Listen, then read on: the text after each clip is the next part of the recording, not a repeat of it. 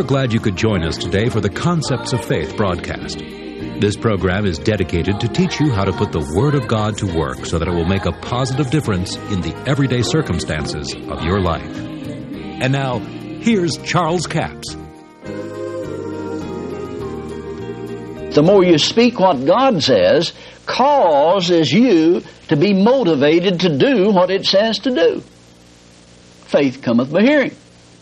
And you hear it, and you hear it, and you hear it, then the faith of God that's in the Word gets inside you so you can do it. So you hold fast to that. Hebrews, the third chapter, verse 1 says, Wherefore, holy brethren, partakers of the heavenly calling, consider the apostle and high priest of our confession, or profession, Christ Jesus. Now, it calls Jesus an apostle and high priest of our confession. Now, the word profession there can be translated confession. He is the high priest of our confession. Now, if you remember what Jesus said on one occasion, he said, if you will speak my word before men, not deny my word before men, he said, I'll not deny you before the angels of heaven. In other words, you get an audience with angels. But if you deny me, I'll deny you before the angels in heaven or before the Father. Our confession then holds in it the ability to put us over in life or to put us under. What you're saying can generate faith in the power, the ability of God in you and direction in life to set the cornerstones and directions of your life. Just like he told Joshua. Now that's why God told Joshua that. So he wouldn't miss it, so he wouldn't get entangled in all the affairs that he would see and the things that he would see, and that he would be led by the Spirit of God to do the Word of God, then he said, You'll make your way prosperous. Now, sometimes people say, Well, I just don't understand why I hadn't been prosperous. Well, ask yourself this Have you done what God told Joshua to do? Meditated in the Word, observed to do it. And God said, Then if you do, you'll make your way prosperous. See, most of the time, people are wanting somebody else to make their way prosperous. Most of the time, they think God's going to do it. But I have news for you God's not going to do it. God intends for you to do it, and if you don't do it, then it probably won't be done. So hold fast to your confession of faith. Most people, rather than holding fast to the confession of faith, they hold fast to the problem, they hold fast to the sickness, they hold fast to the confessions of the devil, and they wonder why the devil runs rampant over their lives and over their business situation because they have opened the door to the devil by their confession. Your confession is also vital to your prayer life. Your confession after prayer will either bind you to your problem or release you from it. Now I'm going to say that again. Your confession after you pray will either bind you to your problem or it'll release you from it.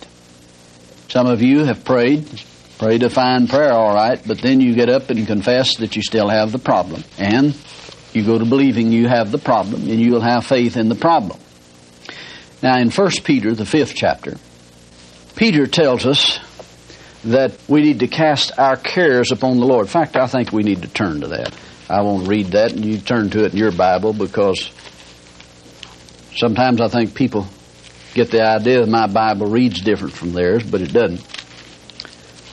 1 Peter 5, and let's look at verse 6.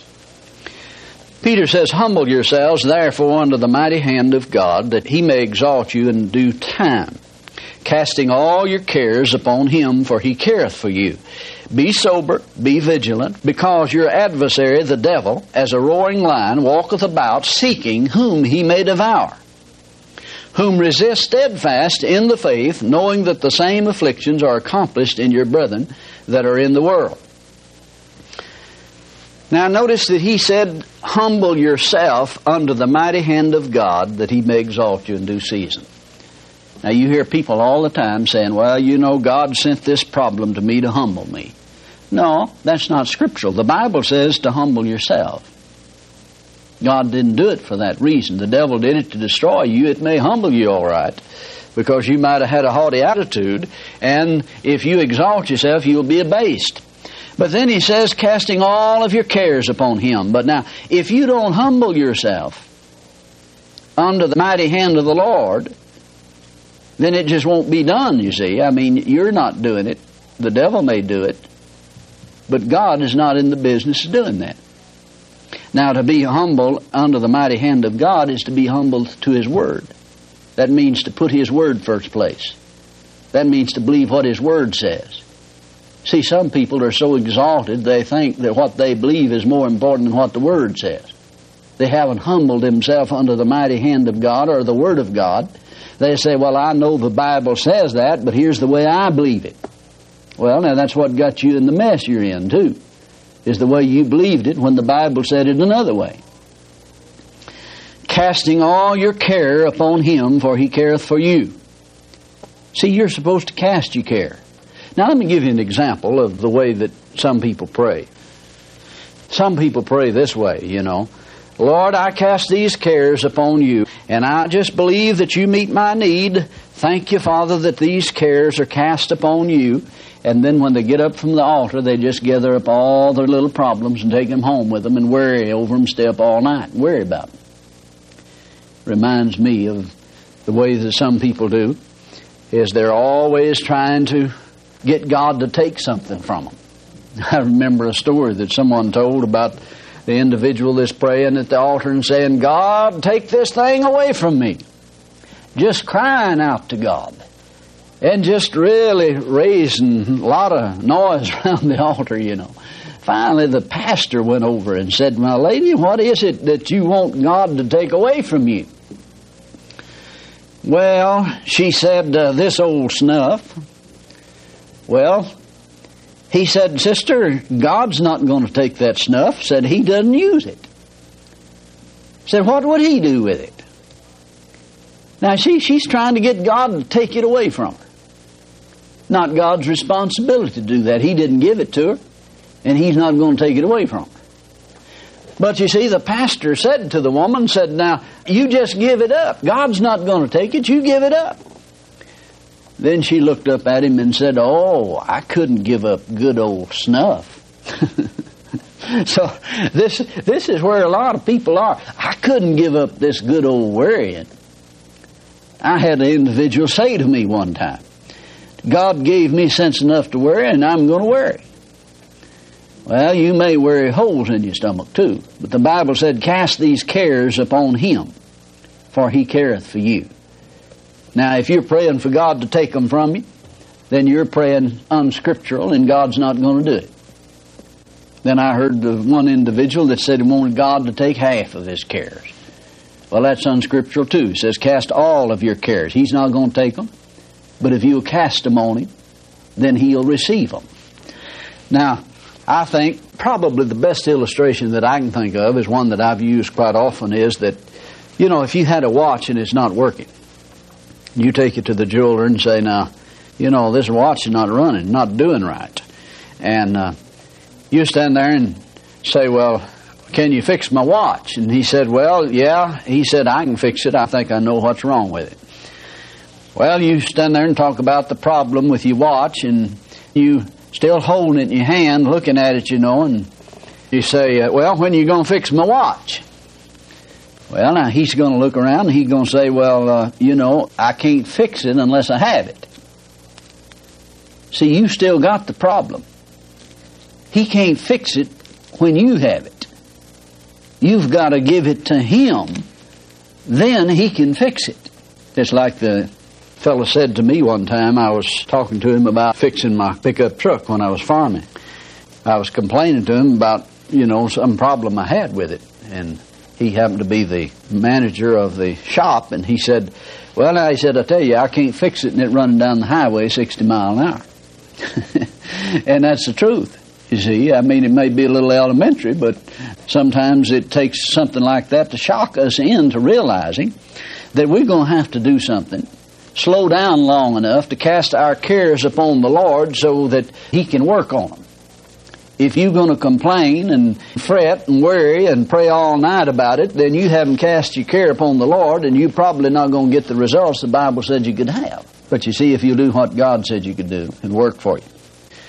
I heard a story one time, and I think it's very appropriate that there in Arkansas, they said this lady had several children said they were out back playing, and she looked out back one day and they were playing around the woodpile out there. And she was just horrified because all the children, about four of them, they had a little skunk. And they were just petting and stroking that little skunk, you know. They thought it was a cat. They didn't know any better. And some of them had them on the ground petting them and just walking around there playing with them. She stuck her head out the door and she said, Run, kids, run. And they did. They all grabbed up the little skunk and took off running. So you see, that's the way some of you've done. You go to the Word of God, you find out what God said, cast your cares upon the Lord, so you go to the Lord in prayer and you say, Now, Lord, I cast all of these cares upon you, and I believe that I receive my need met in Jesus' name, and I pray the prayer of faith, and you said, Whatsoever things I desire when I pray, I believe that I receive them. Thank God I believe that I receive them. And then the very next thing you do is when you get up, you get up and take your little stinky problem home with you and go to worrying over it all night long. You're just like the kids playing with the skunk. God bless you. We do appreciate you joining us for the Concepts of Faith broadcast today. Now, our CD offer this week is CD offer number 7239, two CDs for $15 plus $4 postage and handling, total of $19. It's entitled A Working Knowledge of God's Word. You know, it's not enough to know what the Bible says. We could know what the Word says and not act on it and not benefit at all. You have to hear it, you have to believe it, you have to make a decision to operate in it. A working knowledge of the Word of God. If you don't have enough knowledge of the promise of God to operate in it and to go in and possess the land of promise, what God has given us, then you don't have a working knowledge of the Word of God. This is one of the most important series I've ever taught.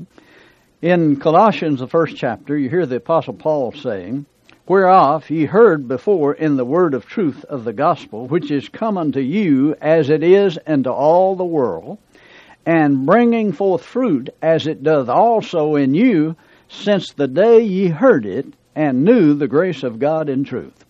It began to produce from the very day that they heard the grace of God in truth. In other words, they received it, they began to act on the Word of God.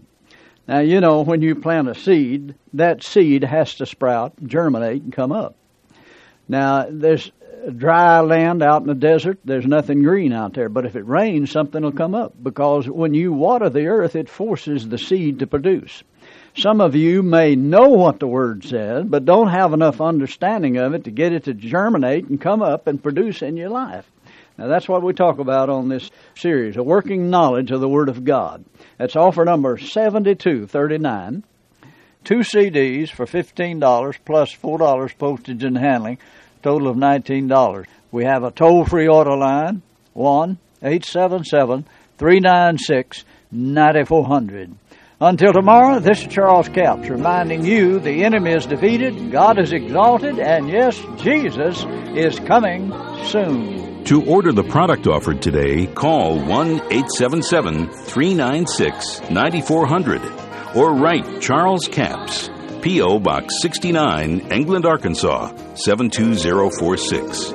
A complete list of CDs, books, and DVDs are available online at charlescapps.com.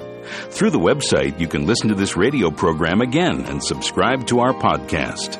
This broadcast is sponsored by Charles Capps Ministries and our listeners in this area.